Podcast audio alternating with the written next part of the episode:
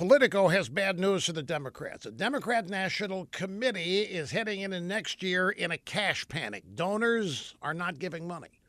The problem is so bad, the DNC operatives worry they won't have enough money to build their ground game for next year's elections. Now, the new chairman of the DNC is a wacko named Tom Perez, and he cannot convince people that the DNC has been rebooted.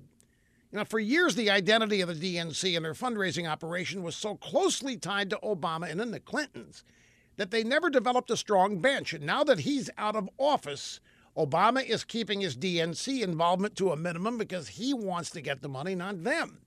The donors complain the DNC doesn't have a message or a plan to win, and the Democrats have lost a string of high profile special elections like the Ossoff race in Georgia.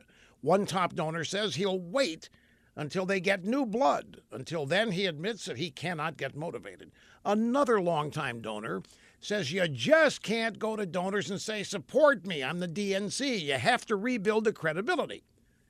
That problem is beyond their ability to fix. The Democrats now stand for one thing well, two things communism, and they hate Donald Trump. And with all their hearts and minds and souls, they love communism and hate Trump. Trump hatred may keep their comrades in the drive by media in business, but it's not enough to win elections or apparently raise money.